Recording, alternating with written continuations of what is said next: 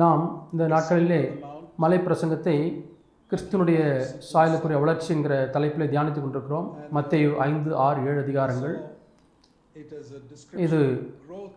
கிறிஸ்துவின் வளர்ச்சிக்குரிய சாயல் கிறிஸ்துவனுடைய சாயலுக்குரிய வளர்ச்சி என்பதை இது விளக்குகிறது இந்த மூன்று அதிகாரங்களையும் நாம் தீவிரமாக படிக்கும் பொழுது அதை நாம் உணர்ந்து கொள்ள முடியும் முதலாவதாக நாம் மத்திய ஐந்தாம் அதிகாரம் மூன்றிலிருந்து பன்னெண்டு வசனங்களை வரை நாம் பார்த்தோம். அதில் ஒன்பது த சரியான மனப்பான்மைகளை குறித்து அது விளக்கப்பட்டிருக்கிறது. அது இயேசு கிறிஸ்துனுடைய ஆவியை தான் அது விளக்கி சொல்லுகிறது. அதற்கு பிறகு தவறான ஒன்பது மனப்பான்மைகளை குறித்து இயேசு பேசியிருக்கிறார். அந்த மலை பிரசங்கத்தின் மீதி உள்ள பகுதிகளிலே அது சாத்தானுடைய ஆவியை விளக்குகிறது. இந்த ஆவி அவன் ஆதாமிடத்திலே ஆதாமுடைய பிள்ளைகளிடத்திலேயே அவன் போட்டுவிட்டான். அது சுய வாழ்க்கையை மையமாய் கொண்டதான ஒரு ஆவி. அந்த தவறான மனப்பான்மையோட முதல் காரியம் கோபம் என்று பார்த்தோம். அதற்கு பிறகு பாவத்திற்குரிய பாலியல் இச்சை மூன்றாவது பொய் நான்காவது பழிவாங்குகிற ஆவி ஐந்தாவது அன்பு கூறுவதிலே ஆட்களை தேர்ந்தெடுத்து அன்பு கூறுவது ஆறாவது மனிதனுடைய கணக்கை தேடுவது ஏழாவது நாம் கடந்த கூட்டத்தில் தியானித்தோம் பண ஆசை. இந்த பண ஆசையை குறித்து நான் இன்னும் சற்று அதிகமாக எங்களோடு கூட பேச முடியாது நான் விரும் வழிநடத்தப்படுக்க விரும்புகிறேன். ஏனென்றால் இந்த பண ஆசை நம்முடைய கண்கள் தெளிவாக இருக்கிறதோடு கூட தொடர்பு கொண்டதாக இருக்கிறது. இருபத்தி ரெண்டாம் வருஷத்தில் நான் வாசிக்கிறோம். இந்த பணம் என்கிற இந்த பகுதியை ஆரம்பிக்கக்கூடிய வசனம் பத்தொன்பதாம் வசனத்தில் ஆரம்பித்து இருபத்தி நான்காம் வசனம் வரை இந்த பணத்தை குறித்ததான வசனங்கள் காணப்படுகிறது. உங்களுக்கென்று இந்த பூமியில் பொக்கிஷங்களை சேர்த்து வைக்க வேண்டாம். அங்கே பூச்சியும் துருவும் கெடுத்துவிடும் என்று மத்திய ஆறு பத்தொன்பதில் வாசிக்கிறோம். பிறகு அவர் இருபத்தி நான்காம் வசனத்திலே சொல்லுகிறார் நீங்கள் ஒரு மனிதனும் தேவனுக்கும் பணத்திற்கும் ஊழியம் செய்ய முடியாது. இந்த பகுதியின் நடுவே கண் சரீரத்தினுடைய விளக்காக இருக்கிறது என்று வாசிக்கிறோம். உன் கண் கெட்டதாக இருந்தால் சரீரம் முழுவதும் இருளாக இருக்கும் என்று வாசிக்கிறோம். ஏன் அதை இங்கே அவர் அதி அறிமுகப்படுத்துகிறார்? இந்த பணம் என்கிற பகுதியிலே அது இடையிலே ஏன் அந்த காரியத்தை அறிமுகப்படுத்துகிறார்? ஆவிக்குரிய ரீதியிலே நம்முடைய கண்கள் எங்கே இருக்கிறது என்பதை நமக்கு காண்பிக்கும்படியாக. உங்களுடைய பொக்கிஷம் எங்கேயோ அங்கே இருதயம் இருக்கிறது உங்களுடைய பொக்கிஷம் எங்கேயோ அங்கே மனம் இருக்கிறது உங்களுடைய பொக்கிஷம் எங்கேயோ அங்கே உங்கள் கண்கள் இருக்கிறது. ஆகவே நமக்கு ஒரு சம நிலையான ஒரு புரிந்து கொள்ளுதல் பணத்தை குறித்த விஷயத்தில் நமக்கு இருக்க வேண்டும். இயேசு இந்த பண விஷயத்தை குறித்து தீவிரமான சில வாசங்களை அவர் சொல்லியிருக்கிறார். அவர் முதலாவதாக அதை எதை அறி அவர் விளக்கி சொல்கிறார் என்பதை நாம் விளங்கிக் கொள்ள வேண்டும்.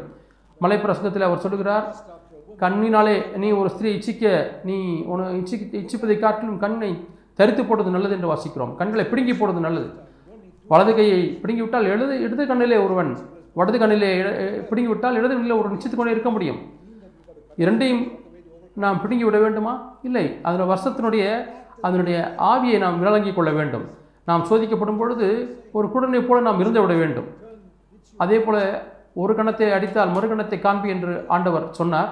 அதை எழுத்தின்படியாக நாம் செய்வதா? இல்லை. இயேசுவே அப்படி செய்யவில்லை. அவரை அறைந்த பொழுது ஏன் அறிகிற அடிக்கிறாய் என்று அவர் கேட்டார்.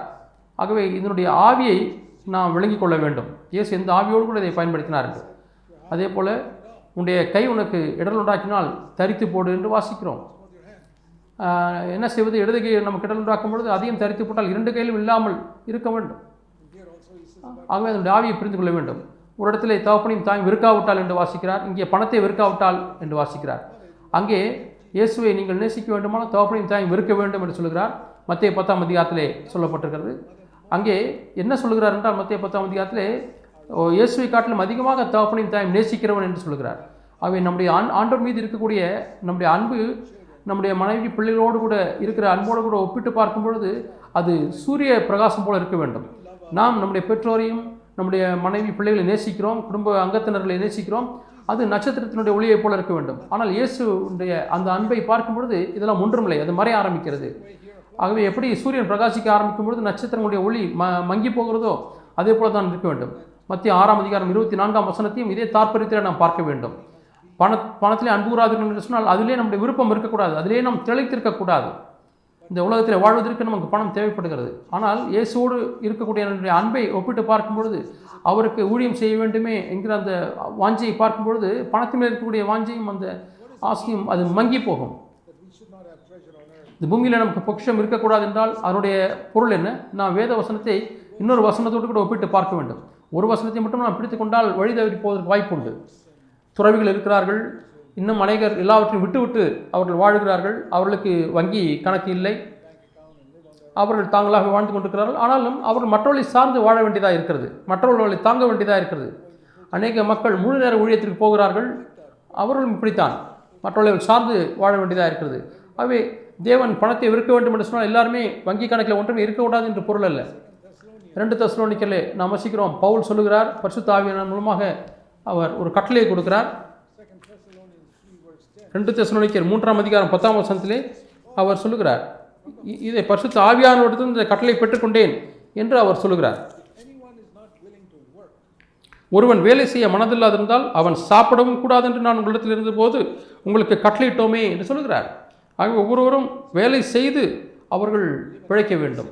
இல்லாவிட்டால் உங்களில் சிலர் யாதொரு வேலையும் செய்யாமல் வீண் அலுவல்காரராய் ஒழுங்கற்று திரிகிறார்கள் என்று கேள்விப்படுகிறோம்.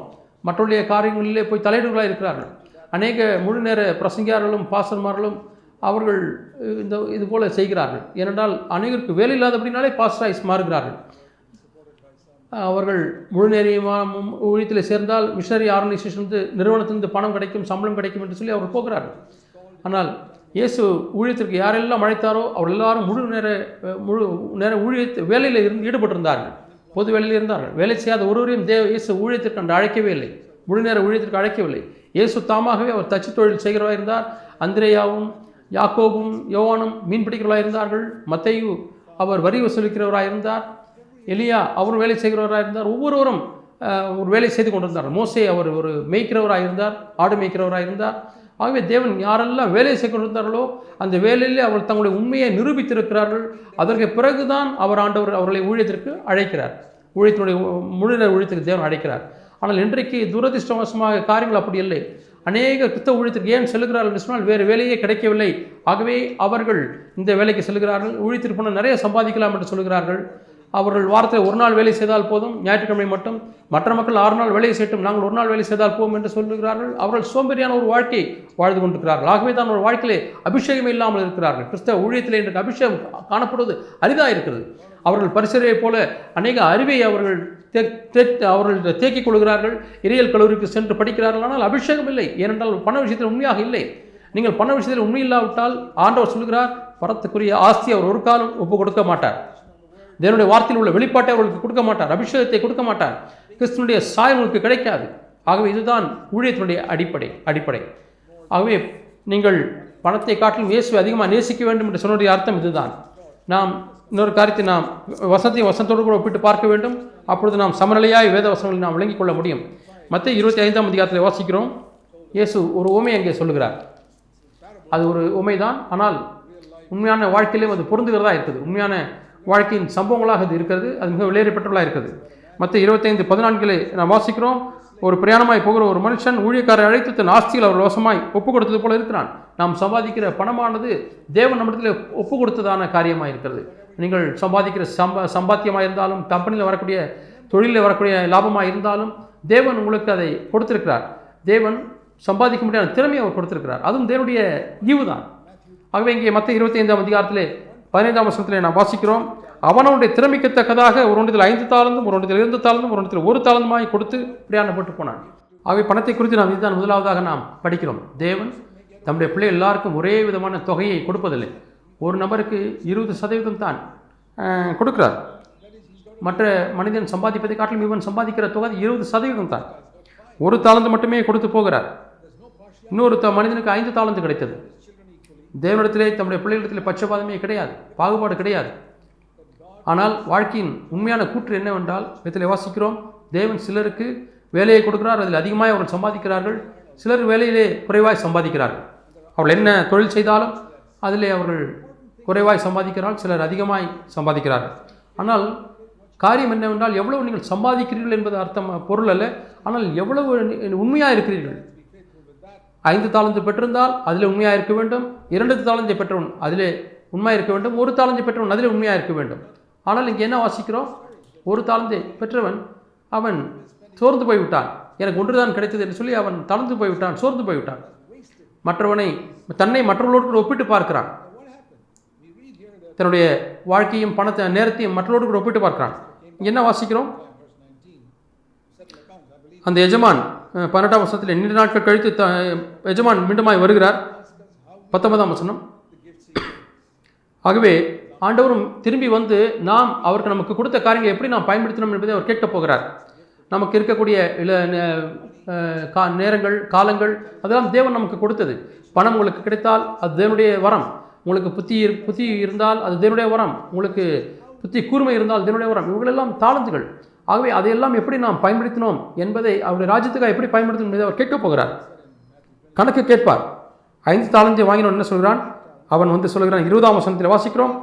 ஆண்டவர் எனக்கு ஐந்து தாளஞ்சை ஒப்புவித்தீரே ஐந்து தாளஞ்சை மீண்டுமாய் சம்பாதித்தேன் என்று சொல்கிறார். அதிகமாய் சம்பாதித்தேன் என்று சொல்கிறார்.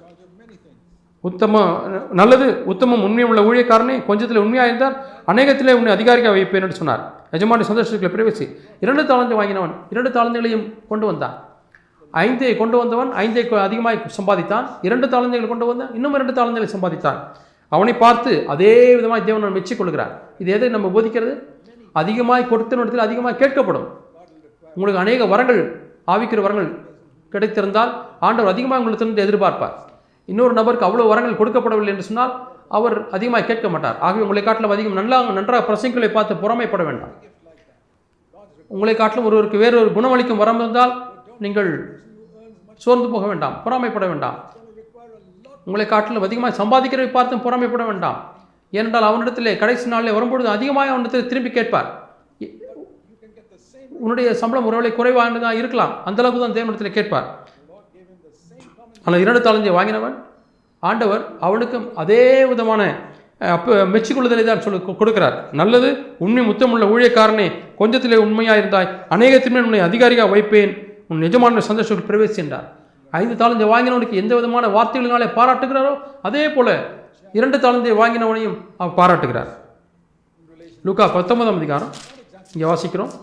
பணத்தை சம்மந்த பணம் சம்மந்தப்பட்டதான ஒரு காரியம். இது கொஞ்சம் வித்தியாசமாக இருக்குது. லூக்கா பத்தொன்பதாம் அதிகாரம் பன்னிரெண்டாம் வசனத்திலே வாசிக்கிறோம். ஒரு அந்த மனிதன் தூர இடத்துக்கு போய்விட்டான் மீண்டும் திரும்பி வரப்போகிறான். அங்கே ஒவ்வொருவனுக்கும் ஒரு தாளந்தை கொடுத்தார் என்று வாசிக்கிறோம். முதல் ஓமையை ஊமையை பார்த்தோமே அது போல அல்ல. இங்கே அவன் இந்த ஊழியக்காரத்திலே அவன் ஒரு பணத்தை கொடுக்கிறான்.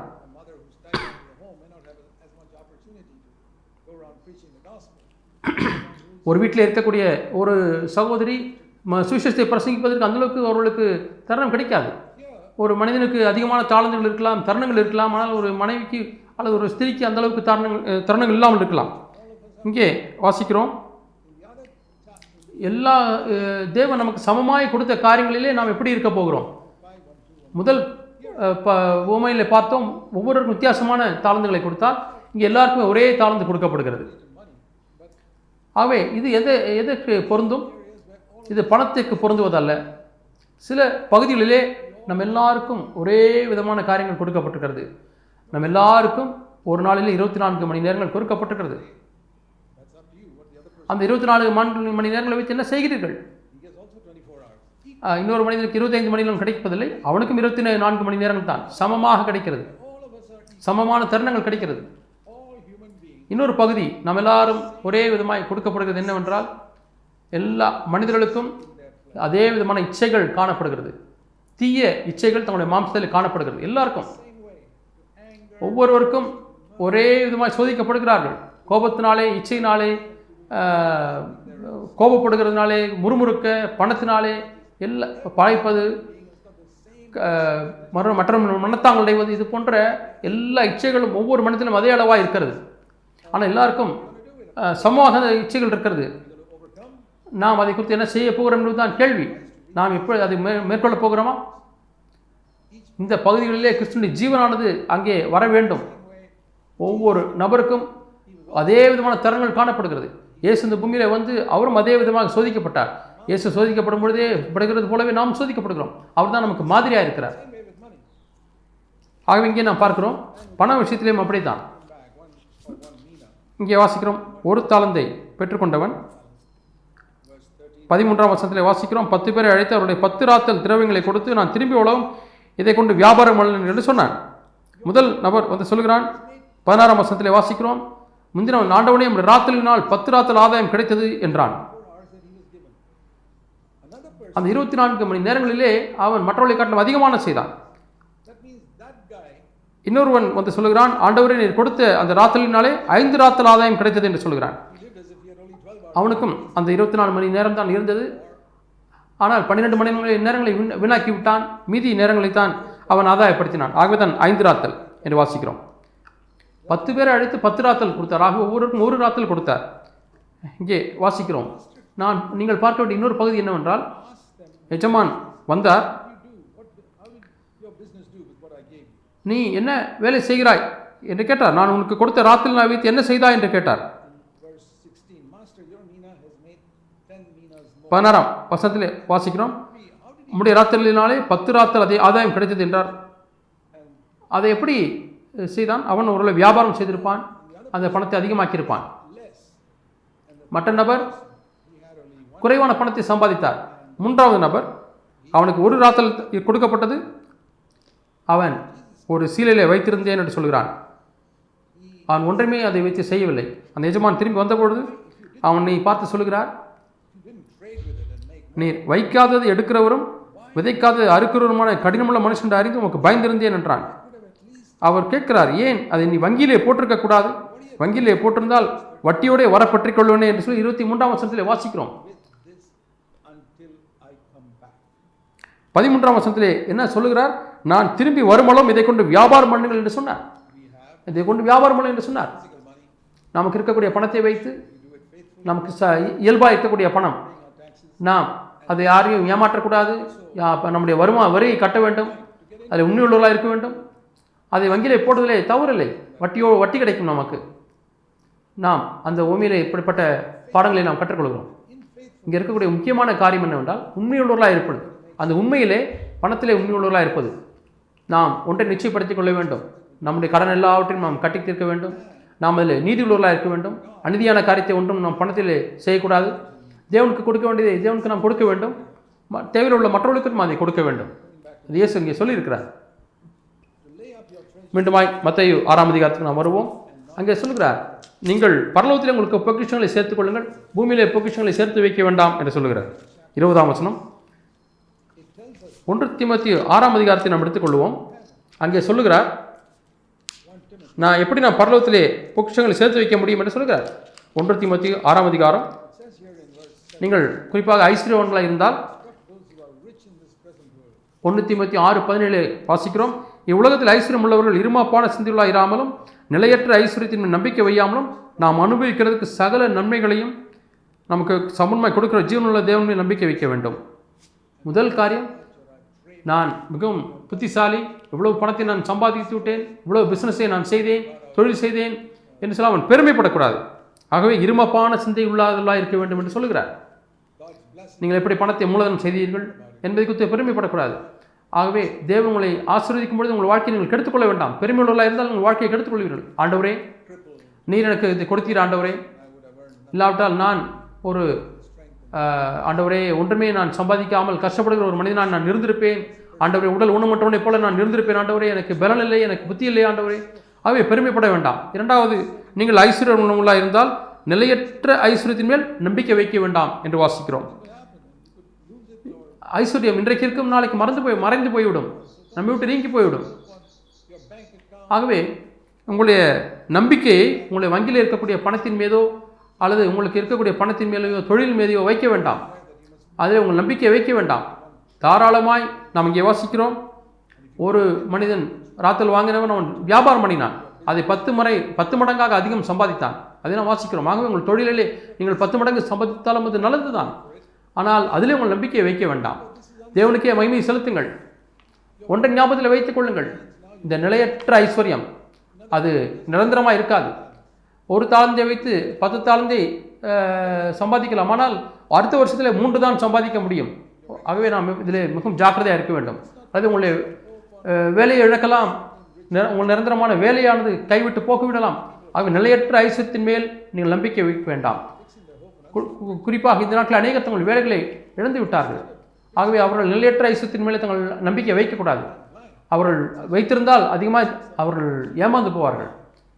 ஒன்று தீமத்தி ஆறு பதினேழு வாசிக்கிறோம். தேவன் மேலேயே உங்கள் நம்பிக்கையை வைக்குங்கள் அவர்தான் அவர் நம்முடைய ஐஸ்வர்யத்தை எல்லாம் நாம் ச- சந்தோஷிக்கும்படியாக அனுபவிக்கிறார். அதிலே தவறில்லை. சகலவித நன்மைகளும் நமக்கு சம்பூர்ணமாய் அனுபவிக்கும்படியாய் கொடுக்கிறவர். அதில் தவறில்லை. தேவன்.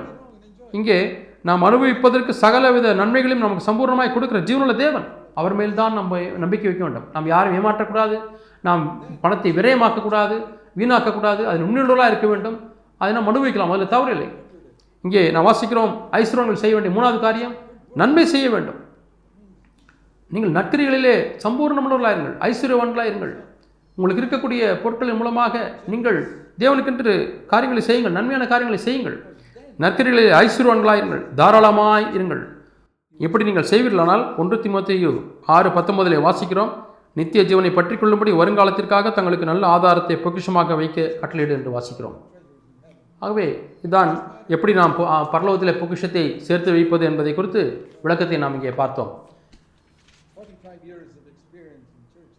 நாற்பத்தைந்து ஆண்டுகால அனுபவங்களிலே சபையில் உள்ள அனுபவங்களிலே நான் கற்றுக்கொண்ட காரியம் என்னவென்றால் அநேக ஏழை மக்கள் இருக்கிறார்கள். ஆகவே சபையிலிருந்து மில்லியன் கணக்கான பணங்களை ஏழைகளுக்கு நாம் கொட்டிருக்கிறோம் நம்முடைய கிராம சபைகளிலே ஆண்டவருக்காக நாம் நன்றி செலுத்துகிறோம். ஆனால் எதையும் நாம் பார்த்துருக்கிறோம். சில மக்கள் சபைக்கு வருகிறார்கள். இது நல்ல சபை என்று அவன் உணரும் பொழுது இங்கே நல்ல சகோதரர் இருக்கிறார்கள். அவர் அவர்கள் மிகவும் தந்திரமாக புத்திசாலித்தமாக தங்களுடைய தேவையை வெளிப்படுத்துகிறார்கள். எப்படியாவது நான் ரொம்ப ஏழையாக இருக்கிறேன் என்பதை தெரிவித்து விடுகிறார்கள். அநேக உதார குணமுள்ள சகோதரங்க இருக்கிறார்கள் என்பதை அறிந்திருக்கிறார்கள். அவர்கள் எப்படியாவது கைகளை நீட்டி அந்த பணத்தை வாங்கிக் கொள்கிறார்கள். அதுவும் நடப்பதை நாம் பார்த்திருக்கிறோம். அவர்களில் ஒவ்வொருவரும் சபை விட்டு விலகி விட்டார்கள் அல்லது ஆவிக்கிற வாழ்க்கையில் கீழே போய்விட்டார்கள் ஆகவே நாம் ஒரு காலம் சபைக்கு நாம் கரங்களை நீட்டி பணக்காரத்தில் பணத்தை வாங்கும் நோக்கத்தோடு கூட வரவே கூடாது. சபையில் நாம் வரும்பொழுது ஐஸ்வர்யவான்களாகிய சகோதரர்களோடு கூட நாம் சிநேகிதர்களாக மாறிவிட்டால் அவர்களுக்கு ஏதாவது நமக்கு ஒன்று கிடைக்கும் என்று சொல்லி நாம் எதிர்பார்த்து வரக்கூடாது. இந்த காரியமானது பணக்கார நாடுகளில் நடக்கலாம் ஏழை நாடுகளில் நடக்கலாம். இது மிகவும் தந்திரமாய் வருகிற சபையில் உள்ள சகோதரர் செய்கிறார்கள். முழு நேர கிறிஸ்தவர்கள் மட்டுமே தங்களுடைய தேவைகளை விளம்பரப்படுத்துகிறார்கள் என்று நாம் சொல்ல முடியாது. பாசல்மார்கள் செய்கிறார்கள். சபையில் இருக்கக்கூடிய ஏழை சகோதரர்களும் மிகவும் தந்திரமாக மற்றவர்களுக்கு தான் தேவையில் இருக்கிறேன் என்ற ஒரு உணர்வை கொடுத்து விடுகிறார்கள். ஒருவேளை வேலையை நான் இழந்து விட்டேன் என்பது என்பது போல சில காரங்களை அவர்கள் நாசுக்காய் சொல்லி விடுகிறார்கள். இயேசு எப்படியாவது நாசுக்காய் ஜனங்களிடத்திலே நான் தேவையில் இருக்கின்றது சொல்வார் என்பதை நீங்கள் கற்பனை செய்து பார்க்க முடியுமா? ஒரு காலம் ஒரு காலம் ஒரு காலம் இல்லை. யோவான் ஏழாம் அதிகாரத்தில் வாசிக்கிறோம். அவர் ஒரு முறை எருசலேமுக்கு போயிருக்கிறார். அது அவருடைய சொந்த ஊரல்ல அவர் அந்த தேவாலயத்தில் பிரசங்கி விட்டு யாருமே தன்னுடைய வீட்டிலே அவர் வயசு வந்து தங்க வேண்டும் என்று அழைக்கவில்லை. அந்த இரவில் அவர் என்ன செய்தார்? அவர் அங்கே ஒளி மலைக்கு சென்று அங்கே தங்கிவிட்டார். யாரிடத்திலையும் எனக்கு தங்குவதற்கு இட வேண்டும் என்று சொல்லவே இல்லை. ஒரு நபரத்தில் கூட தன்னுடைய காரியத்தை அவர் சொல்லவில்லை. தன்னைத்தானே அவர் பொறுப்படுத்திக் கொண்டார். அதுதான் அவருடைய நல்ல மாதிரியாக இயேசு நமக்கு இருக்கிறார். பரலோகத்தில் இருக்கக்கூடிய பிதா நமக்காக பொறுப்பெடுக்கிறவராக இருக்கிறார் ஆகவே என்னுடைய தேவைகளை நான் மற்றவர்களிடத்திலே போய் விளம்பரப்படுத்த தேவையில்லை. ஆகவே சபையிலே நீங்கள் ஏழை மக்களுக்கு உதவி செய்யும் பொழுது உதாரணமாக அப்போ சில நடவடிக்கைகள் நாலாம் அதிகாரத்தில் நாம் வாசிக்கிறோம். தங்கள் பணத்தை கொண்டு வந்தவர்கள் அப்போ சிலர் நான்கு முப்பத்தி ஐந்திலே வாசிக்கிறோம். தங்களுடைய பணத்தை கொண்டு வந்து அப்போ சில பாதத்திலே வைத்தார்கள் என்று வாசிக்கிறோம். அப்போ சிலர்கள் அதை அவர் தேவையில் உள்ளவர்களுக்கு அதை பகிர்ந்து கொடுத்தார்கள் என்று வாசிக்கிறோம். இந்தியாவில் உள்ள சபையிலேயும் நாம் இப்படி தான் நாங்கள் போதித்திருக்கிறோம். நீங்களாகவே பணத்தை கொடுக்கும் பொழுது என்ன நடக்கும் என்று சொன்னால் அந்த தந்திரமாக இருக்க புத்திசாலியாக இருக்கக்கூடிய அந்த ஏழை மனிதன் அவன் அநேக இடத்திலே தன்னுடைய விளம்பரத்தை மிகவும் நாசுக்காக செய்து அநேக பணத்தை பெற்றுக்கொள்வான். ஆனால் உண்மையாலுமே தேவனை நம்புகிற ஒரு மனிதன் தன்னுடைய விழா தன் தேவைகளை விளம்பரப்படுத்தாதவன் அவனுக்கு ஒன்றுமே கிடைக்காமல் போய்விடும். ஆகவே என்ன நடக்கிறது என்று சொன்னால் அந்த கொடுக்கக்கூடிய நபர் அல்லது கொடுக்கக்கூடிய மக்கள் யார் தன்னுடைய தேவை விளம்பரப்படுத்தலோ அவர்களுக்கு போய் கொடுக்கிறார்கள். ஆகவே தான் அப்போ போய் கொடுத்தார்கள். மூப்புரலத்திலே போய் கொடுத்தார்கள். இப்படித்தான் நாம் நம்முடைய சபைகளில் நாங்கள் செய்கிறோம். நீங்கள் ஏழைக்கு கொடுக்க வேண்டுமானால் ஏழை சகோதரன் கொடுக்க வேண்டாம் நேரடியாக கொடுக்க வேண்டாம். நீங்கள் மாதந்தோறும் ஏழைக்கு உதவி செய்ய வேண்டும் என்று சொன்னால் ஒரு கவரிலே போடுங்கள். அதில் உங்களை கையெழுத்து வைத்து கூட கண்டுபிடிக்கக்கூடாத அளவுக்கு வேறு ஒரு இடத்துல எழுதுங்கள். எழுதி அந்த போ கவரில் போ போட்டு விடுங்கள். அல்லது நீங்கள் மூப்புறத்திலே கொடுத்து விடுங்கள். நீங்கள் முப்புறத்தில் கொடுக்கலாம் அல்லது க கவரிலே போட்டு காணிக்கை நீங்கள் போட்டு விடலாம். அப்பொழுது யாருமே தெரியாது. இப்படி செய்யும் பொழுது சபையிலே தங்களுடைய தேவையை அலம்பிரித்து அல விளம்பரப்படுத்துகிறவர்கள் அமைதியாகி விடுவார்கள். அங்கே ஒரு சமநிலை இருக்கும். தேவையில்லை உள்ள எல்லாருக்குமே இந்த உதவி போய் சேரும். ஆகவே தான் ஆதி காலங்களில் அப்போ சில காலங்களிலே அவர்கள் இப்படிப்பட்ட பழக்கத்தை வைத்திருந்தார்கள். அவர்கள் எல்லாரும் அப்போ சில பதத்திலே கொடுத்தார்கள். அவர்கள் ஏழைகளுக்கு பகிர்ந்து கொடுத்தார்கள். இதே ஒரு எச்சரிப்பான ஒரு வார்த்தையாக நான் உங்களுக்கு சொல்கிறேன். மீண்டும் மத்திய ஆறாம் அதிகாரத்துக்கு நாம் வருவோம். இங்கே உள்ள பணத்தை வைத்திருப்பது அல்ல நான் பணத்துக்கு ஊழியம் செய்கிறேனா என்பதுதான் கேள்வி. நான் என்னுடைய கண் தெளிவாக இருக்க வேண்டும் ஒரே நோக்கமுடையவனாக இருக்க வேண்டும். ஆகவே தான் கண்கள் வருகிறது மத்திய ஆறு இருபத்தி இரண்டாம் வசனத்திலே. கண்ணானது தேவன் மேல் பதித்திருந்திருக்க வேண்டும் பணத்தின் மேல் பதித்திருக்கக்கூடாது. எல்லா நேரங்களிலேயும் பணத்தினாலே அல்ல பணத்தின் மேல் அல்ல கண்கள் பதிந்திருக்க வேண்டியது கர்த்தரின் மேல் பதிந்திருக்க வேண்டும். எலியா அவர் அங்கே போகிறார். அந்த இடத்துல காகங்கள் அவரை போஷிக்கிறது ஒவ்வொரு நாளும் ஆகாரம் கொண்டு வந்து கொடுக்கறது. உங்களுக்கு தெரியுமா? ஒரு முழு நேர கிறிஸ்தவ ஊழியர் எலியா அந்த நாட்டில் இருந்தது போல ஏதாவது ஒரு இடத்துலேருந்து யாராவது கொடுத்து கொண்டே இருந்தால் ஒழுங்காக ஒவ்வொரு மாதமும் பணத்தை கொடுத்து கொண்டே இருந்தால் ஒரு கால கட்டத்திலே எப்பொழுது அவருடைய விசுவாசமானது தேவன் மேல் இல்லாதபடிக்கு காக்கள் காக்கள் மேல் இருந்துவிடும். விடும் கர்த்தருக்கு ஸ்தோத்திரம். அங்கே அந்த ஆறு நீதி வற்றி போய்விட்டது. கர்த்தருக்கு ஸ்தோத்திரம். இப்பொழுது அவர் தேவன் மேல் நம்பிக்கை வைக்க ஆரம்பிக்கிறார். அதே போல தேவன் நம்முடைய வாழ்க்கையில் செய்ய முடியும். சில காரியங்களை வற்றி போக பண்ணுவார். காரங்கள் வருவது நிறுத்திவிட்டது. இப்பொழுது எளியா மறித்து விட்டாரா? இல்லை. நான் உன்னை வேறு இடத்துக்கு நான் கொண்டு செல்கிறேன் நான் ஒரு பணக்கார தொழில் அதிபர் உன்னை தாங்க முடியாது அனுமதிக்க மாட்டேன். ஆனால் ஒரு ஏழை விதவை வீட்டுக்கு உன்னை கெடுத்து செல்கிறேன். அந்த ஏழை உதவி நீ ஆஸ்வதிக்கப் போகிறாய். தேவனுடைய வழிகளெல்லாம் முற்றிலும் வித்தியாசமாக இருக்கிறது. ஒரு தேவனுடைய ஊழியருக்கு என்று சொல்லி ஒரு கண்ணியம் இருக்கிறது. ஒவ்வொரு விசுவாசிக்கும் அந்த கண்ணியம் இருக்கிறது. ஆகவே இதை நாம் மனதில் வைத்துக் கொள்ள வேண்டும். நம்முடைய கண்கள் எப்பொழுதுமே தேவன் மீதே தான் பதிந்திருக்க வேண்டும். காகங்கள் மேல் அல்ல சில பணக்கார மக்கள் மேல் அல்ல. நம்முடைய வேலை ஸ்தலத்தில் உள்ள மேல் அதிகாரி மேல் கூட அல்ல. குறிப்பாக கம்பெனியிலே நான் வேலையை இழந்து விட்டாலும் கூட ஆண்டவரே நான் தேவன் நம்பிக்கையாக இருக்க வேண்டும். சகோதர சகோதரிகளே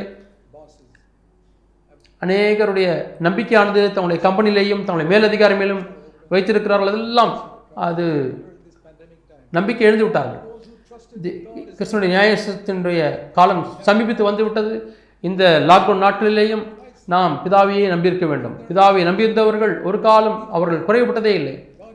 அவர்கள் தங்களுடைய தேவையை விளம்பரப்படுத்தாதலே படுத்தாமலேயே தேவனுடைய தேவையை சந்திக்கிறார் தேவன் வியப்பான காரியங்களை செய்து தம்முடைய பிள்ளைகளுடைய தேவைகளை சந்திக்கிறார். இப்பொழுது நாம் கவலை என்ற காரியத்துக்கு நாம் போவோம். இயேசு பேசியது அந்த எட்டாவது தவறான மனப்பான்மை. மத்திய ஆறு இருபத்தி ஐந்தில் வாசிக்கிறோம். இந்த காரணத்திற்காய் நீங்கள் தேவனுக்கு மட்டுமே ஊழியம் செய்ய வேண்டும் பணத்துக்கு ஊழியம் செய்யக்கூடாது என்று சொன்ன நிமித்தமாக நீங்கள் கவலைப்பட வேண்டாம். உங்கள் வாழ்க்கையை குறித்து கவலைப்பட வேண்டாம். நீங்கள் பதட்டப்பட வேண்டாம். நீங்கள் இங்கே ஒன்றை பார்க்க முடியாது நான் விரும்புகிறேன். மூன்று முறை ஆண்டவர் சொல்கிறார். பத்து வசனங்களிலே மூன்று முறை. அதை மூன்று நான்கு நிமிடங்கள் இயேசு பேசியிருந்திருப்பார். அந்த பத்து வசனங்களை பேசுவதற்கு மூன்று நான்கு நிமிடங்கள் ஆகியிருக்கும். அந்த மூன்று நான்கு நிமிடங்களிலே மூன்று முறை இயேசு சொல்லுகிறார் கவலைப்படாதீர்கள். இருபத்தி ஐந்தாம் வசனம். இருபத்தி ஐந்தாம் வசனம். கவலைப்படாதீர்கள்.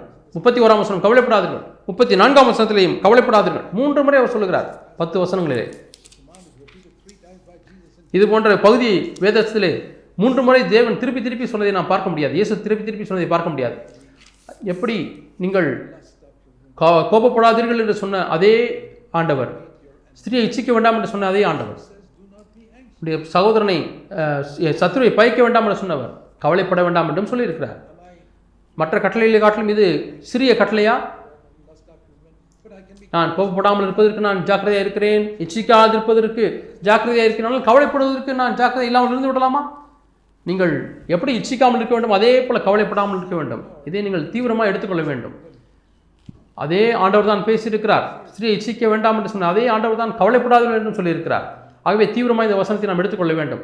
ஆகவே தான் ஒரு காலம் இந்த கவலையானது நம்மை கரைய பண்ணிவிடும். ஏன் நாம் கழுவப்பட வேண்டாம் என்று சொல்லியிருக்கிறார்?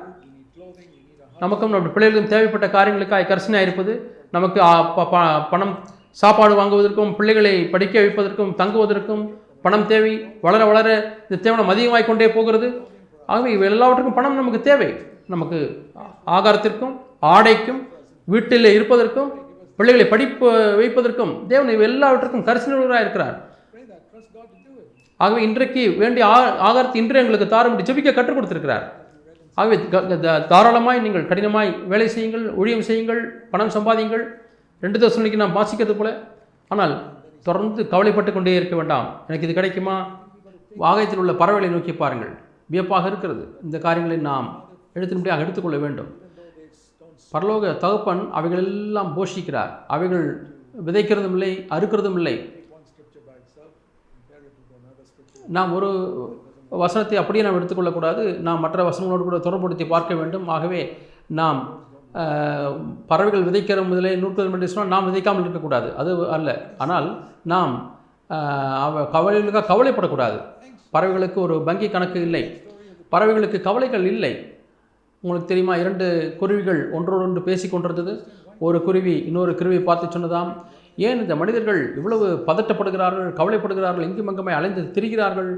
அது இன்னொரு கு- குருவி சொன்னதாம் ஏனென்றால் நம்மளை போ நம்மை போல அவைகளுக்கு பரலோக தகப்பன் இல்லை நமக்கு நம்முடைய தகப்பன் நம்மை பொறுப்படுத்திக் கொள்கிறார் என்று சொன்னாராம். அதிலே ஒரு பாடத்தை நாம் கற்றுக்கொள்ள முடியும். ஒரு பறவை ஒரு குருவி இன்னொரு குருவியை பார்த்து சொல்லுகிறது இந்த கிறிஸ்தவர்களை பாருங்கள் இவர்களுக்கு ஒரு பரலோக தகப்பன் இல்லை போல ஆகவே தான் அவர்கள் கவலைப்பட்டு கொண்டே இருக்கிறார்கள். உங்களுடைய பரலோக தகப்பன் அவைகளை போஷிக்கிறார். இருபத்தி ஆறாம் வசனம். ம- என்னுடைய சொல்லுங்கள் சகோதர சகோதரிகளே நீங்கள் இதை நம்புகிறீர்களா? நீங்கள் இருபத்தி ஆறாம் வசனத்தில் காணப்படுகிற போல நீங்கள் க- அந்த பறவைகளை காட்டிலும் நீங்கள் அதிக மதிப்புள்ளவர்களா வெளியேறப்பட்டவர்களா அது இதை நாம் வாசிக்கிறோம். இப்படி நாம் கவலைப்பட்டால் நம்முடைய காலத்துக்கு முன்பாக நாம் மறித்து விட முடியும். இருபத்தி ஏழாம் வசனத்தினாலே வாசிக்கிறோம். கவலைப்படுகிறதுனாலே உங்களில் எவன் தன் சரீர அளவோடு ஒரு முழத்தை கூட்டுவான். ஆகவே ஏன் அப்படியான கவலைப்படுகிறீர்கள்? எதை உடுப்போம்? காட்டில் இருக்கக்கூடிய லில்லி புஷ்பங்களுக்கு தேவன் உடுத்துவிக்கிறார். உங்களுக்கு அவர் உரு- உடுத்துவிக்க மாட்டாரா?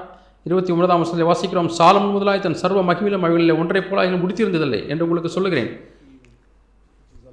இந்த காட்டு புல்லுக்கு தேவன் விவிதமாக உடுத்துவித்தால் அற்ப விசுவாசிகளே எவ்வளோ அதிகமாக உங்களுக்கு உடுத்துவிப்பார் அவர்? அது அதிக நிச்சயம் அல்லவா? சில சபை ஸ்தாபனங்களிலே அவர்கள் வெள்ளை ஆடை தான் அணிய வேண்டும் என்று அவர்கள் சொல்லுகிறார்கள். அதுதான் சிறந்தது என்று சொல்லுகிறார்கள். வெளிப்படுத்தின விசேஷத்தில் வாசிக்கிறோம். அது உண்மையான வெள்ளை ஆடை அல்ல அது கிறிஸ்துவ நீதியை குறித்து அது பேசுகிறது. அது சரீர பிரகாரமான இயல்பான ஆடை அல்ல.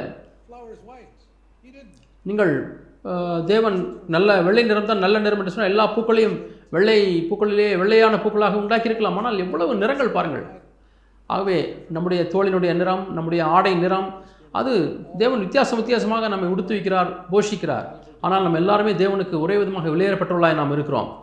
ஆகவே நாம் யாரையும் அற்பமாய் என கூட எண்ணவே கூடாது. தேவன் காட்டு புஷ்பங்கள் எல்லாம் உடுத்து வைக்கிறார். ஆகவே நல்ல வெ- வெள்ளை ஆடை அணிந்தால் அதில் எந்த விசேஷத்த தன்மையும் இல்லை. அவர் பின்னுக்கு கவலை குறித்து அவர் பேசுகிறார் இனத்தை உண்போம் இனத்தை குடிப்போம் என்னதை என்று கவலைப்படாதுங்கள் எங்கிருந்து நமக்கு ஆகாரம் கிடைக்கும் என்று கவலைப்பட வேண்டாம். எங்கிருந்து நமக்கு ஆடைகள் கிடைக்கும் என்று கவலைப்பட வேண்டாம். இது கவனியுங்கள் முப்பத்தி ரெண்டாம் வருஷத்தில் சொல்கிறார் இந்த உலக உலகத்தில் உள்ள மக்கள் அஞ்ஞானிகள் அவர்கள் இவைகளெல்லாம் நாடி தேடுகிறார்கள் என்று வாசிக்கிறோம். ஆனால் இவைகளெல்லாம் உங்களுக்கு வேண்டியவர்கள் என்று உங்கள் பரமபிதா அறிந்திருக்கிறார் என்று வாசிக்கிறோம். ஆகவே நான் இதை குறித்து நான் ஒரு முறை இப்படி நான் சிந்தித்தேன். ஆண்டவரே நான் ஒரு பட்டியல் போடட்டும் ஆண்டவரே. இந்த உலக மக்கள் அஞ்ஞானிகள் எதரையெல்லாம் தேடுகிறார்கள் என்று ஒரு பட்டியலை நான் போடட்டும். உங்களுக்கும் அது உதவியாக இருக்குமானால் நீங்களும் ஒரு பேப்பரை எடுத்து எழுதுங்கள். இந்த உலகத்திலே என்ன காரியங்களை அவர்கள் ஓடுகிறார்கள் எதற்காக எதன் பின்னால் ஓடுகிறார்கள் தேடுகிறார்கள்? முப்பத்தி ரெண்டாம் வருஷத்தில் வாசிக்கிறோம். உங்களுக்கு வே- இவர்கள் எல்லாம் அஞ்ஞானி நாடி தேடுகிறார்கள். அதில் ஒரு பட்டியலை நீங்கள் போடுங்கள். நான் என்ன நான் கேட்கிறேன்? நானும் இவைகளை நாடி தேடுகிறேனா? ஆனால் ஒன்றை நான் உங்களுக்கு சொல்லுகிறேன். இந்த உலக உலக மக்கள் ஒன்றை தேடுகிறதே இல்லை. அது என்னவென்றால் நீதியும் சமாதானமும் பரிசுத்தாவினால் உண்டாகும் சந்தோஷத்தையும் அவர்கள் தேடுவதே இல்லை. இதைத்தான் நாம் முப்பத்தி மூன்றாம் வருஷத்தில் வாசிக்கிறோம். தேவனுடைய ராஜ்யம் அவருடைய நீதி இவை தேட வேண்டும் என்று வாசிக்கிறோம். இந்த தேவனுடைய ராஜ்யமானது நீதி ரோமர் பதினான்கு பதினேழிலே சொல்லப்பட்டிருக்குது தேவனுடைய ராஜ்யம் புசிப்பும் பிடிப்பும் அல்ல அது நீதியும் சமாதானமும் பரிசுத்தான் உண்டாகும் சந்தோஷமாகும் என்று வாசிக்கிறோம். அநீதி அல்ல நீதியும் சமாதானமும் சந்தோஷமும் பரிசுத்தாவிக்குள்ளாக இருக்கக்கூடியது.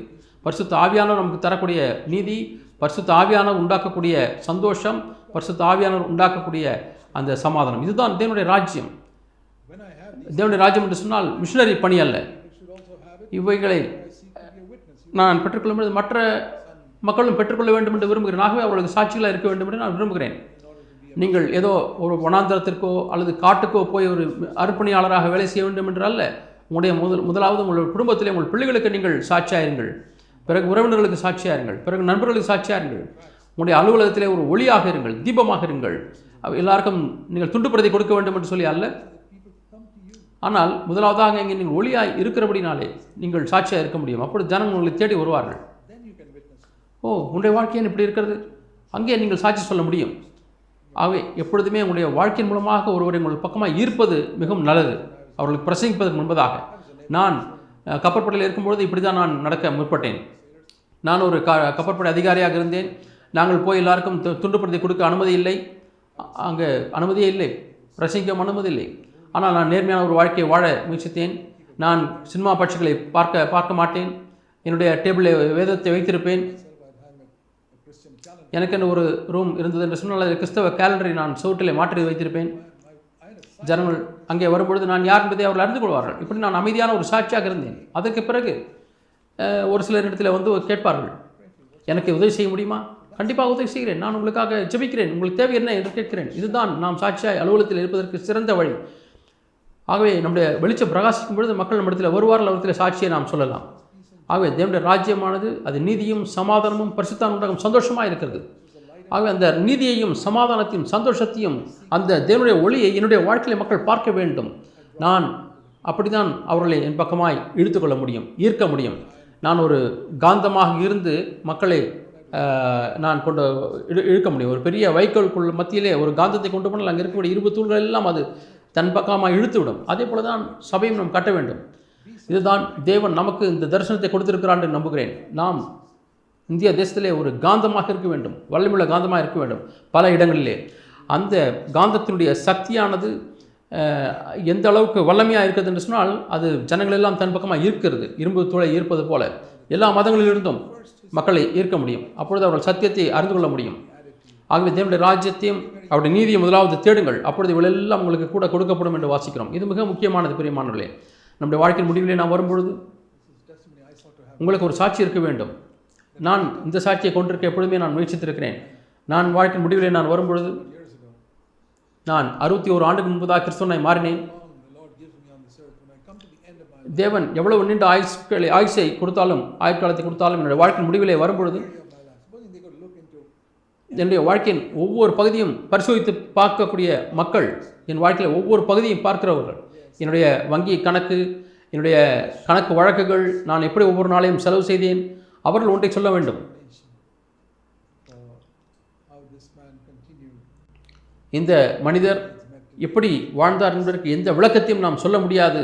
எல்லா தேவைகளும் அவருக்கு சந்திக்கப்பட்டது. ஒரே ஒரு காரியம்தான். அவர் தன்னுடைய தேவனுடைய ராஜ்யத்தை அவர் வாழ்க்கையில் தேடினார். நீங்களும் நானும் இப்படிப்பட்ட சாட்சியை நாம் கொண்டிருக்க வேண்டும். ஆகவே முழு நேர கிறிஸ்தவ ஊழியத்திற்கு போய் அப்படி நாம் சாட்சி சொல்ல வேண்டும் என்று தேவையில்லை. உங்கள் அலுவலகத்தில் உலக வேலையிலே நீங்கள் சாட்சியாக இருக்க முடியும். நீங்கள் எங்கிருந்தாலும் சரி பாதுகாப்புணரோடு கூட இருக்கக்கூடிய ஒரு சாட்சி ஜனங்கள் உங்களை அறிந்திருக்கிறவர்கள் சொல்ல வேண்டும். இந்த ஒரு மனிதனுக்கு ஒரே ஒரு விருப்பம் தான் தன் வாழ்க்கையில் இருந்தது. அதாவது தேவனை மைமைப்படுத்த வேண்டும் என்கிற வாஞ்சை தான். நீதியாய் வாழ வேண்டும் என்கிற வாஞ்சை. வாழ்க்கையின் ஒவ்வொரு பகுதியிலேயும் நீதியாய் வாழ்ந்தார். இந்த மனிதன் சமாதானமான மனிதன். எல்லா நேரங்களிலும் சமாதானம் உள்ளவராக இருந்தார். ஆண்டுடைய சந்தோஷத்தினால் எப்பொழுதும் நிறைந்திருந்தவராக இருந்தார். மற்றவர்களுக்கு ஆசீர்வாதத்தை ஆசீர்வதிக்கிறவராக இருந்தார். அவர் தனக்கானவர்களையே தேடிக்கொண்டு வாழவில்லை. அவர் எப்பொழுதும் பணம் சம்பாதிக்க வேண்டும் சம்பாதிக்க வேண்டும் என்ற குறிக்கோளோடு வாழவில்லை. அவருடைய தேவையெல்லாம் வியக்கத்தக்க வகையிலே சந்திக்கப்பட்டது. அவர் யாரிடத்திலையும் பிச்சை கேட்க தேவையில்லை யாரிடத்திலையும் போய் குறிப்பாக உணர்த்த தேவையில்லை. அவர் பரலோக தகப்பனத்திலே நம்பிக்கை வைத்திருந்தார். தேவனுடைய பிள்ளையை குறித்து ஒரு கண்ணியம் இருக்கிறது பெரியமானவர்களே. அவர் குறைந்த சம்பளம் வாங்குகிறவராய் சபையில் இருந்தாலும் கூட அவரை குறித்தும் கூட ஒரு கண்ணியம் இருக்கிறது. ஏனென்றால் அவர் தன்னுடைய பரலோ பரமபிதாவை அவர் நம்புகிறார். என் சகோதர சகோதரி உங்கள் எல்லாரும் நான் இப்படிப்பட்ட நபராக இருக்க முடியாய் நான் உற்சாகப்படுத்துகிறேன். இயேசு கிறிஸ்துவை குறித்து ஒரு கண்ணியம் இருந்தது. தேவனுடைய பிள்ளைகளாகிய நம்மை குறித்து ஒரு கண்ணியம் இருக்க இருக்க வேண்டும் பிரியமானவர்களே. இயேசு கிறிஸ்துடைய வாழ்க்கையில் அவருக்கு ஒரு கண்ணியம் இருந்தது. ஒருவேளை சில சமயங்களில் அவருக்கு போதுமான ஆகாரம் இல்லாமல் இருந்திருக்கலாம். ஆனாலும் அவர் கண்ணியமுள்ளவராக இருந்தார். அதே விதத்தை தான் அப்போ சொன்ன பவுல் அவருக்கும் போதுமான சா அப்போ புசிப்பதற்கு போதுமான ஆகாரம் இல்லை. ஆனாலும் அவர் ஒரு குறிப்பு கூட யாருக்கும் கொடுக்கவில்லை. எனக்கு சாப்பாடு இல்லை கொடுங்கள் என்று சொல்லி இல்லை. அவர் பரம பிதாவை முழுமையாக நம்பினார். நாம் வாசிக்கிறோம். ரெண்டு தசனிக்கில் வாசிக்கிறோம். அவர் தெசலோனிக்கா பட்டணத்தில் இருக்கும் பொழுது அவங்க ஜனங்கள் அவரிடத்திலே தயவுள்ளவர்களாக இருந்தார்கள் அவருக்கு ஆதாரம் கொடுத்தார்கள். ஆனால் வியப்பாக இருக்கிறது. நான் வாசிக்கிறோம். இரண்டு தெசலோனிக்கையிலே மூன்றாம் அதிகாரத்திலே அவருக்கு ஆகாரத்தை கொடுத்த பொழுதும் கூட ரெண்டு தெசலோனிக்கர் மூன்று எட்டிலே வாசிக்கிறோம். ஒரு நிமிடத்தில் இலவசமாய் சாப்பிடாமல் என்று சொல்கிறார். சாப்பாடு கொடுத்தால் கூட அதுக்கு கட்டணம் கொடுத்து விட்டார் அதை நீங்கள் கொடுக்க வேண்டும் என்று சொல்லவில்லை. ஆனால் பவுல் அங்கே ஆறு மாதம் ஒன்பது மாதம் அங்கே தங்கியிருந்தார். சில தயான த தயவுள்ள குடும்பம் அன்பான குடும்பம் அவருக்கு ஆகாரத்தை கொடுத்து கொண்டே வந்திருந்தார்கள். அவருக்கு ஆகாரம் கொடுத்துக்கொண்டு ஒவ்வொரு நாளும் கொடுத்து கொண்டே வந்தார்கள். அவர்களுக்கு அந்த ஆகாரத்துக்கு சாப்பாடு கட்டணத்தை கொடுத்தார். அதான் அதனுடைய அர்த்தம். ஆனால் வேலைக்காரர்கள் அவர்கள் கூலிக்கு பாத்திரராக இருக்கிறார்கள் உங்களுக்கு எல்லாருக்கும் நான் பிரசங்கிக்கிறேன். ஆகவே உங்களுடைய சாப்பாட்டை நான் பெற்றுக்கொள்வதற்கு தகுதியானவன் என்றெல்லாம் அவர் சொல்லவில்லை. மூணு தசனிக்கர் மூன்று எட்டில் வாசிக்கிறோம் பாருங்கள். நான் சாப்பிட்ட சாப்பாட்டுக்கு கூட நான் உங்களுக்கு கட்டணத்தை கொடுத்தேன். இதுதான் மெய்யான கிறிஸ்தவம் பிரியமானவர்களே. பவுலுக்கு அதிகமான சம்பளம் கிடைக்கவில்லை. ஆனால் என்ன கொஞ்சம் கிடைத்தது அதிலிருந்து அவர் அந்த கட்டணத்தை செலுத்தினார். பவுலுக்கு எவ்வளவு ஒரு நல்ல சாட்சி இருந்து பாருங்கள். அருமையான சகோதர சகோதரி உங்கள் எல்லாரையும் இப்படிப்பட்ட சாட்சியை பெற வேண்டும் என்று சொல்லி நான் விரும்புகிறேன். உங்களுடைய உலக வேலையிலும் கூட நல்ல சாட்சியை பெற்றவர்களாக இருங்கள் எந்த ஒரு மனிதனத்திலேயும் நீங்கள் ஒரு குறிப்பை உணர்த்தி கொடுக்க வேண்டாம்.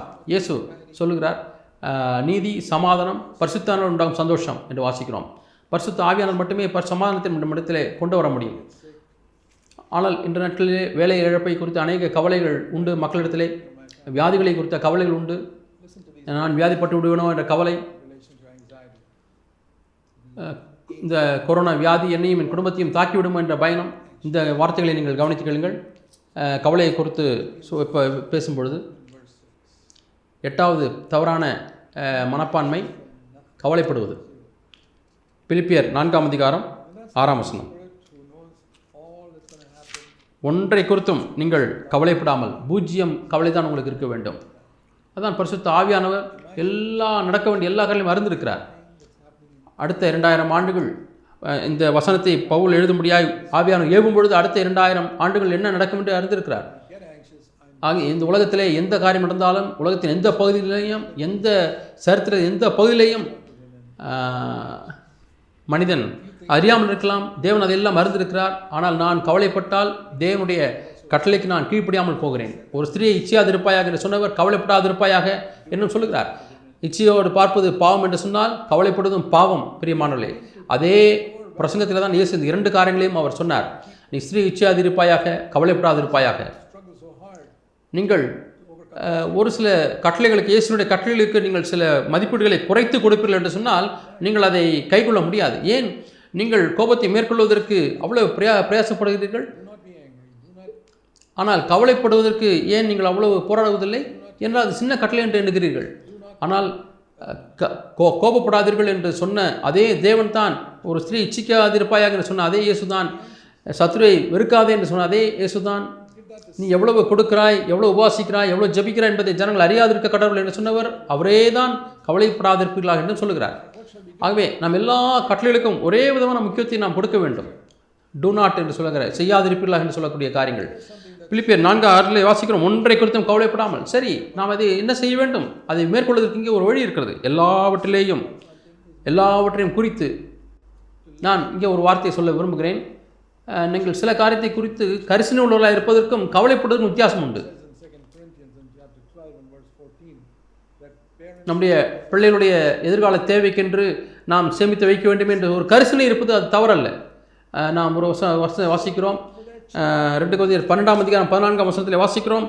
பெற்றோருக்கு ஒரு பொறுப்பு இருக்கிறது பிள்ளைகளுக்கு சேர்த்து வைக்க வேண்டும் என்று. தங்களுடைய பிள்ளைகளுக்கு என்று சேர்த்து வைக்க வேண்டும் என்ற என்கிற ஒரு பொறுப்பு இருக்கிறது. அதை ரெண்டு குழந்தையர் பன்னெண்டாம் அதிகாரம் பதினான்காம் வசனத்தில் வாசிக்கிறோம். பெற்றோருக்கு பிள்ளைகள் இல்லை பிள்ளைகளுக்கு பெற்றோர்களே பொக்கிஷத்தை சேர்த்து வைக்க வேண்டும் என்று வாசிக்கிறோம்.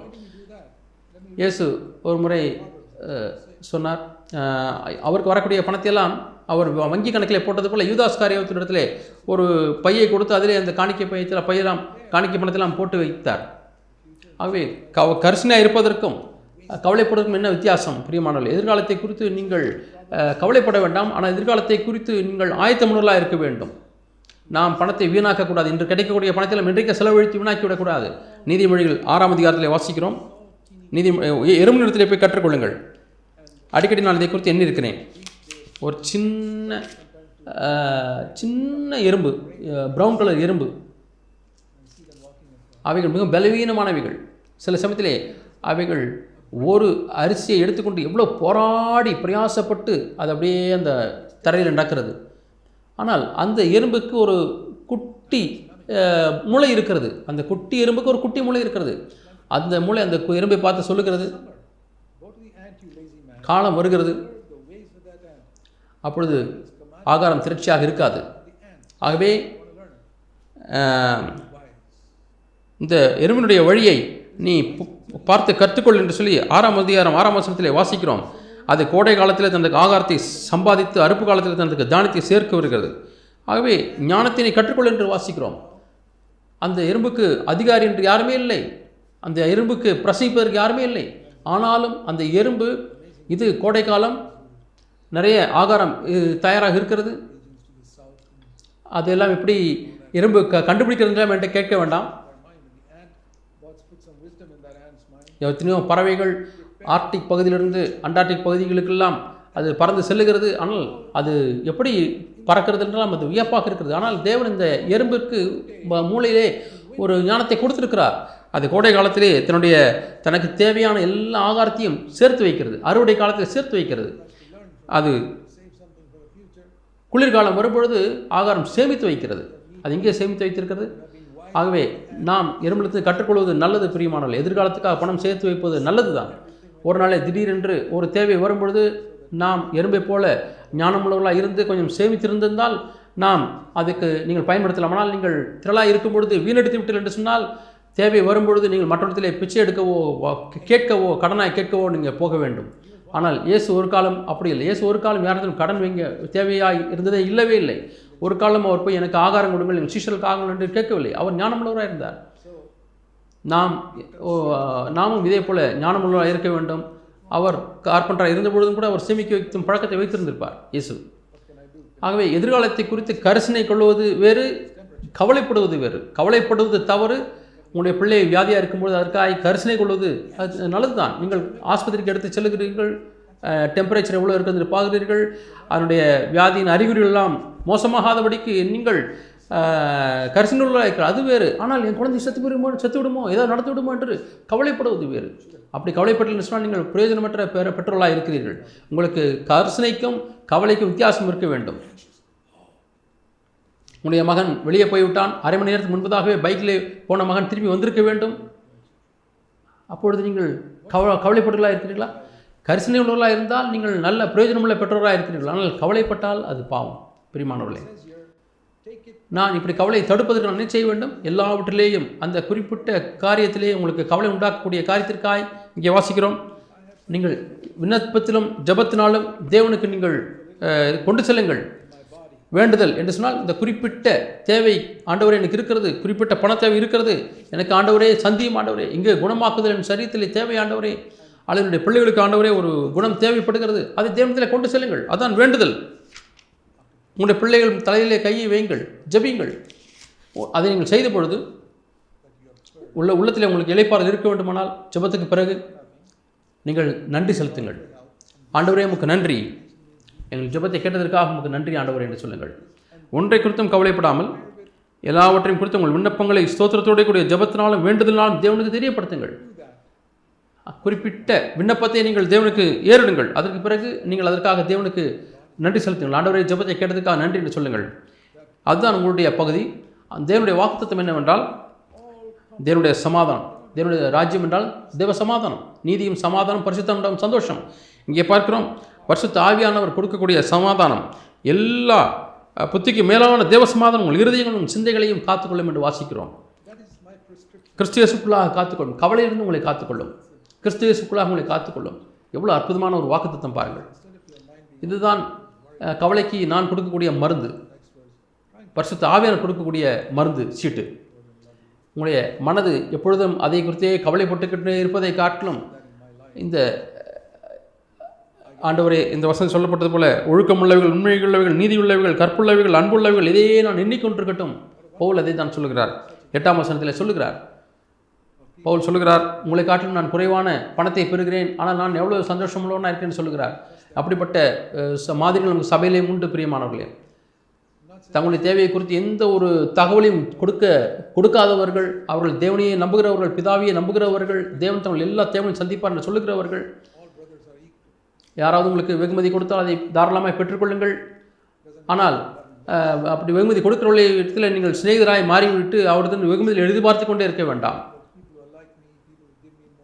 யாராவது உங்களுக்கு வெகுமதி கொடுக்க முடியாமல் ஏழைகளாக இருந்தால் அவளை குறைவாக அன்பு கூற வேண்டும் என்று அர்த்தம் இல்லை ஓ எவ்வளவு பாரபட்சம் சபையில் காணப்படுகிறது பாகுபாடு காணப்படுகிறது பிரியமானவர்களே. இவைகளெல்லாம் தீமையானவைகள் பொல்லாப்பானவைகள். பட்சபாதம் என்பது. நாம் சகோதர சபையில் உள்ள சகோதரர்கள் எல்லாரும் சமமாய் நாம் நேசிக்க வேண்டும். ஏதோ நமக்கு நன்மை செயல்களை மட்டும் நாம் நேசிக்கக்கூடாது பிரியமானவர்களே எல்லாவற்றையும் ஜபத்தில் ஜபத்தினாலே ஸ்தோத்திரத்தில் ஜபத்திலும் ஜெபத்திலும் வேண்டுதலும் தேவனுக்கு தெரியப்படுத்துங்கள். தேவன் என்னுடைய தேவைகளை எல்லாம் பொறுப்படுத்திக் கொள்வார் எனக்கு என்னுடைய வாழ்க்கையில் ஒரு சாட்சியை நான் சொல்ல முடியும். தேவனை நான் முதலாவதாக தேடினேன். என்னுடைய எல்லா காரியங்களும் அவர் பொறுப்படுத்திக் கொண்டார் கடைசியாக மத்திய ஆறு முப்பத்தி நான்கிலே வாசிக்கிறோம். நாளை தினத்தை குறித்தும் கூட நீங்கள் கவலைப்பட வேண்டாம் என்று வாசிக்கிறோம். நாளை தினத்துக்காக ஆயத்தப்படுவது கண்டிப்பு ந- நிச்சயம் நல்லது. நாம் குளிர்காலத்துக்காக நாம் ஆயத்தமாக வேண்டும். எதிர்காலத்துக்காக நாம் ஆயத்தமாக வேண்டும். எதிர்காலத்துக்கு தேவைப்படக்கூடிய பணத்துக்கு நாம் ஆயத்த ஆயத்தமாக வேண்டும். கல்லூரி படிப்புக்கு பிள்ளைகளுக்கு ஆகக்கூடிய செலவு அதற்கு நாம் ஆயத்தம் செய்ய வேண்டும். ஆனால் அதை குறித்து கவலைப்பட வேண்டாம். ஏனென்றால் ஒவ்வொரு நாளும் மற்ற ஆறு முப்பத்தி நாலு அந்தந்த நாளுக்கு அதன் பாடுகள் போதும் என்று வாசிக்கிறோம். future. தன்னுடையவர்களுக்காக கவலைப்படும் அந்தந்த நாளுக்கு அதன் பாடுகள் போதும் என்று வாசிக்கிறோம். ஆகவே ஒ- ஒரு நாளிலே ஒரு முறை வாழ வாழுவது போல நீங்கள் வாழுங்கள். ஆண்டவர் இந்த நாளிலே நான் உள்ள பிரச்சனை உள்ள கருத்தில் கொண்டு வருகிறேன். இந்த நாளில் எனக்கு போதுமானவர் என்று வாழுங்கள். உங்கள் பிள்ளைகளுக்கும் அப்படி சொல்லிக் கொடுங்கள். பிரியமானவர்களே உங்களுக்கு இன்றைக்கு வரக்கூடிய பிரச்சனைகள் அதிலே உண்மையுள்ளவர்களாக இருங்கள். இன்றைக்கு வரக்கூடிய உபத்திரங்களை ஜெய் ஜெய் ஜெயித்து விடுங்கள் சோதனை ஜெயித்து விடுங்கள். இந்த நாளிலே நீங்கள் வாழுங்கள். தேவனுக்காக வாழுங்கள். ஆகவே இதுதான் எதிர் ஒரு சமநிலையாக வாழக்கூடிய வாழ்க்கை. எதிர்காலத்தை குறித்து கவலைப்பட வேண்டாம். நாளைக்கு இங்கே போவேன் அங்கே போவேன் எல்லாம் சொல்ல வேண்டாம். ஆனால் என்ன சொல்ல வேண்டும்? கர்த்தருக்கு சித்தமானால் இன்னின்ன இடத்துக்கு போவோம் இன்னென்ன காரியங்களை செய்வோம் என்று சொல்லுங்கள் என்று விதத்தில் வாசிக்கிறோம். ஆகவே தேவனுடைய சித்தம் நாளைக்கு என்ன என்று எனக்கு தெரியாது. ஆம் நாம் திட்டங்களை தாராளமாக செய்யலாம். ஆகவே நாம் கவலையை வெறுப்பதற்கு கற்றுக்கொள்ள வேண்டும். நாம் இந்த பணத்தோடு கூட இருக்கக்கூடிய அந்த பிடிப்பை நாம் வெறுக்க வேண்டும். நம்முடைய பணத்தை நாம் பா பாதங்களுக்கு கீழாக வைத்துக்கொள்ள வேண்டும். வா பரலோகத்திலே தங்கம் காலுக்கு கீழாக தான் இருக்கிறது. தங்க சாலையிலே தான் நடப்பார்கள். ஆகவே இதுதான் நீங்கள் பரலோகத்துக்கு போவதற்கு உங்களை தகுதியாக்குறது என்று சொல்கிறேன். தங்கத்தை உங்கள் காலுக்கு கீழாக போட்டு விட்டீர்களா? பிரியமானவர்களே அங்கே பரலோகத்திலே தங்கம் காலுக்கு கீழாகத்தான் இருக்கும். அவை இந்த காரியங்கள் எல்லாம் நாம் எட்டு தவறான மனப்பான்மைகளை நாம் பார்த்திருக்கிறோம். நீங்கள் இந்த காரியங்களை உங்களுடைய வாழ்க்கையிலே நீங்கள் நடைமுறைப்படுத்துவீர்கள் என்று நம்புகிறேன். இது ஏதோ கோட்பாடாக இருக்க வேண்டாம் நல்ல எண்ணங்களாக இருக்க வேண்டாம். ஆண்டவரே இது போல் இருக்க வேண்டும் என்று சொல்லுங்கள். ஆண்டவரே உலகத்தின் ஐஸ்வர்யத்தை காட்டிலும் எதை காட்டிலும் அதிகமாக மீ நான் நேசிக்கிறேன் என்று சொல்லுங்கள். முற்றிலும் உண்மையுள்ளவர்களாக ஆண்டவரே எனக்கு கொடுக்கக்கூடிய பணத்திலே நான் நான் உண்மையுள்ளவனாக இருப்பேன். நான் தொழில் செய்தாலும் ஆண்டவரே நான் பத்து ஆண்டவரே ஆவிக்குரிய ரீதியிலையும் சரீரத்திலேயும் ஆண்டவரே நான் உண்மையுள்ளவனாக இருப்பேன் என்று சொல்லுங்கள். ஆண்டவரே நான் நாம் இப்படி ஜெபிப்பது சரியா? ஆண்டவர் நம்மை செழிப்படைய செய்ய வேண்டும் என்பது சரியா? செழிப்பு என்பது பழைய ஏற்பாட்டு காலத்தினுடைய ஆசீர்வாதம். புதிய உடன்படிக்கையில் என்ன? என்னுடைய பிள்ளைகள் ஒரு தேர்வுக்கு செல்கிறார்கள் அவர்கள் தேர்வில் நன்றாக எழுத வேண்டும் என்று ஜெபிப்பது நல்லதுதான். ஒரு விளையாட்டில் பங்கு பெறுகிறார்கள். அந்த அவர்களிடத்திலே அவர் நல்ல விளையாட வேண்டும் என்று ஜெபிப்பது நல்லதுதான். ஒரு ஓட்டப்பந்தயத்திலே போ- பங்கு பெறுகிறார்கள். நன்றாக ஓட வேண்டும் என்று ஜெபிப்பது நல்லதுதான். சில தொழில் செய்கிறார்கள். தொழில் ஆண்டவரை ஆசிரியம் என்று ஜெபிப்பது நல்லதுதான். ஆண்டவர் இதில் செழிப்பை கட்டிடம் என்று சொல்வது நல்லதுதான். ஒரு விவசாயி அவர் விதையை விதைக்கிறார். தன்னுடைய வயல் வழியில் அவர் என்ன ஜெபிக்கிறார். ஆண்டவரே நல்ல அறுவடையை தாரும் ஆண்டவரே. நான் விதைக்க வேண்டிய அந்த விதைகளை ஆசீர்வதியும் ஆண்டவர் சொல்லி ஜெபிக்கிறார். ஆகவே அங்கே ஒரு பஞ்சம் வரட்டும் என்று சொல்வதில் ஒரு மகிமை அங்கே இல்லை. தேவன் அப்படி சொல்லவில்லை. ஆனால் நாம் எப்போதும் ஆசீர்வாதங்களுக்காக நாம் ஜெபிக்கிறோம். அதில் நமக்கு ஒரு உரிமை இருக்கிறது. தேவன் நம்மை செழிக்க செய்ய வேண்டும். பொருளாதார ரீதியிலே தேவன் நம்மை ஆசீர்வதிக்க வேண்டும். ஆனால் தேவன் நம்முடைய சம்பளத்தை குறைக்க தீர்மானித்தால் ஆண்டவர் கொடுத்தார் ஆண்டவர் எடுத்தார் என்று யோபை போல் நாம் சொல்ல வேண்டும். ஆகவே நாம் தரித்திரம்தான் ஆசீர்வாதம் என்று நாம் என்ன வேண்டாம். அதை நாம் போதிப்பதும் இல்லை. ஆனால் செழிப்பும் ஆசீர்வாதத்தின் அடையாளம் அல்ல. ஆனால் ஒவ்வொரு பகுதியிலையும் நாம் செழிப்பாக இருக்க வேண்டும். முதலாவது பகுதி ஆவிக்குரிய பகுதி. தேவன் நம்மை கொடுக்கக்கூடிய காரியங்களே நாம் ஞானமாக இருக்க வேண்டும். எல்லாவற்றிலேயும் நமக்கு ஒரு சமநிலை இருக்க வேண்டும். பணம் என்கிற காரியத்திலே நாம் ஒரு கோடிக்கு போய்விடக்கூடாது. புது உடன்படிக்கையிலே நாம் சமநிலையாய் இருக்க வேண்டும். பிரியமானவர்களே நாம் கரிசனர்களாக இருக்க வேண்டும். கவலைப்படக்கூடாது. பணத்தை பணி ப- பணத்தை பிரயோஜனப்படுத்துவோம் பயன்படுத்துவோம். ஆனால் நாம் பணத்தை நேசிக்க மாட்டோம். அதிலேயே நாம் திளைத்திருக்க மாட்டோம். நாம் எதாவது எழுந்து விட்டால் நாம் சோர்வடைய மாட்டோம். ஏன்னா நம்முடைய இருதயம் தேவனிலேயே சார்ந்திருக்கிறது. நாம் ஜெபிப்போம். நாம் பல காரியங்களை குறித்து நாங்கள் நாம் பேசியிருக்கிறோம். சில காரியங்கள் உங்களுக்கு புரியவில்லை என்றாலும் நீங்கள் கவலைப்பட வேண்டாம். ஒரு எளிய ஜெபத்தை நீங்கள் செய்யுங்கள். ஆண்டவரே என் தேவை என்று வருகிற நேரத்தில் ஆண்டவரே ஒரு குறிப்பிட்ட சூழ்நிலை ஆண்டவரே நான் வரும்பொழுது ஆண்டவரே அந்த குறிப்பிட்ட இன்றைக்கு நான் கேட்ட காரியங்களை கத்தாவே எனக்கு நினைவுக்கு கொண்டு வர முடியாது நான் ஜெபிக்கிறேன் கத்தாவே. அந்த சூழ்நிலைக்கு பொருந்தக்கூடிய காரியங்கள். அது போதும் பிரியமானவர்களே. இப்பொழுது உங்கள் மனதில் இவைகள் எல்லாம் சேமித்து வைக்கப்பட்டிருக்கிறது. ஆனால் தேவை என்று வரும்பொழுது ஆண்டவரே என்னுடைய நினைவுக்கு கொண்டு வரும் என்று நீங்கள் ஜெபியுங்கள். இன்றைக்கு கற்றுக்கொள்ளக்கூடிய காரணங்கள். ஆகவே இன்றைக்கு நீங்கள் எல்லா காரியங்களும் நினைவில் வைத்திருக்காவிட்டாலும் பரவாயில்லை. ஆண்டவர் உங்களுடைய கவனத்துக்கு கொண்டு வருவார்.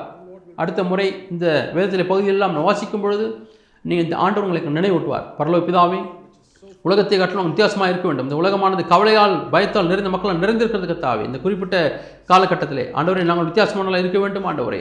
ஆண்டவரே கவலைப்படுவது தவறான மனப்பான்மையை அறிந்திருக்கிறோம் ஆண்டவரே. ஆண்டவரை ஸ்திரீகளை இச்சிப்பது எப்படி தவறான மனப்பான்மையோ? ஆண்டவரை ஜனங்களை வெறுப்பது எப்படி தவறான தவறான மனப்பான்மையோ? ஆண்டவரை இந்த தவறான மனப்பான்மைகள் எல்லாம் விடுங்க கர்த்தாவே. கவலை என்கிற மனப்பான்மையும் விடுத்து விடுங்க ஆண்டவரை. முதலாவது நம்முடைய ராஜ்யத்தையும் நீதியும் ஆண்டவர் நாங்கள் தேடட்டும் கர்த்தாவே. எல்லா தேவைகளுக்கும் ஆண்டவர் உண்மையை நாங்கள் நம்பி இருக்கிறோம் ஆண்டவரே. உமக்கு எல்லா மகிமையும் நாங்கள் செலுத்துகிறோம் ஆண்டவர். ஜமங்களை கேட்ட அப்படின்னா நமக்கு நன்றி ஆண்டவர். இயேசு நாம் கேட்கிறோம் பிதாவே. ஆமேன்.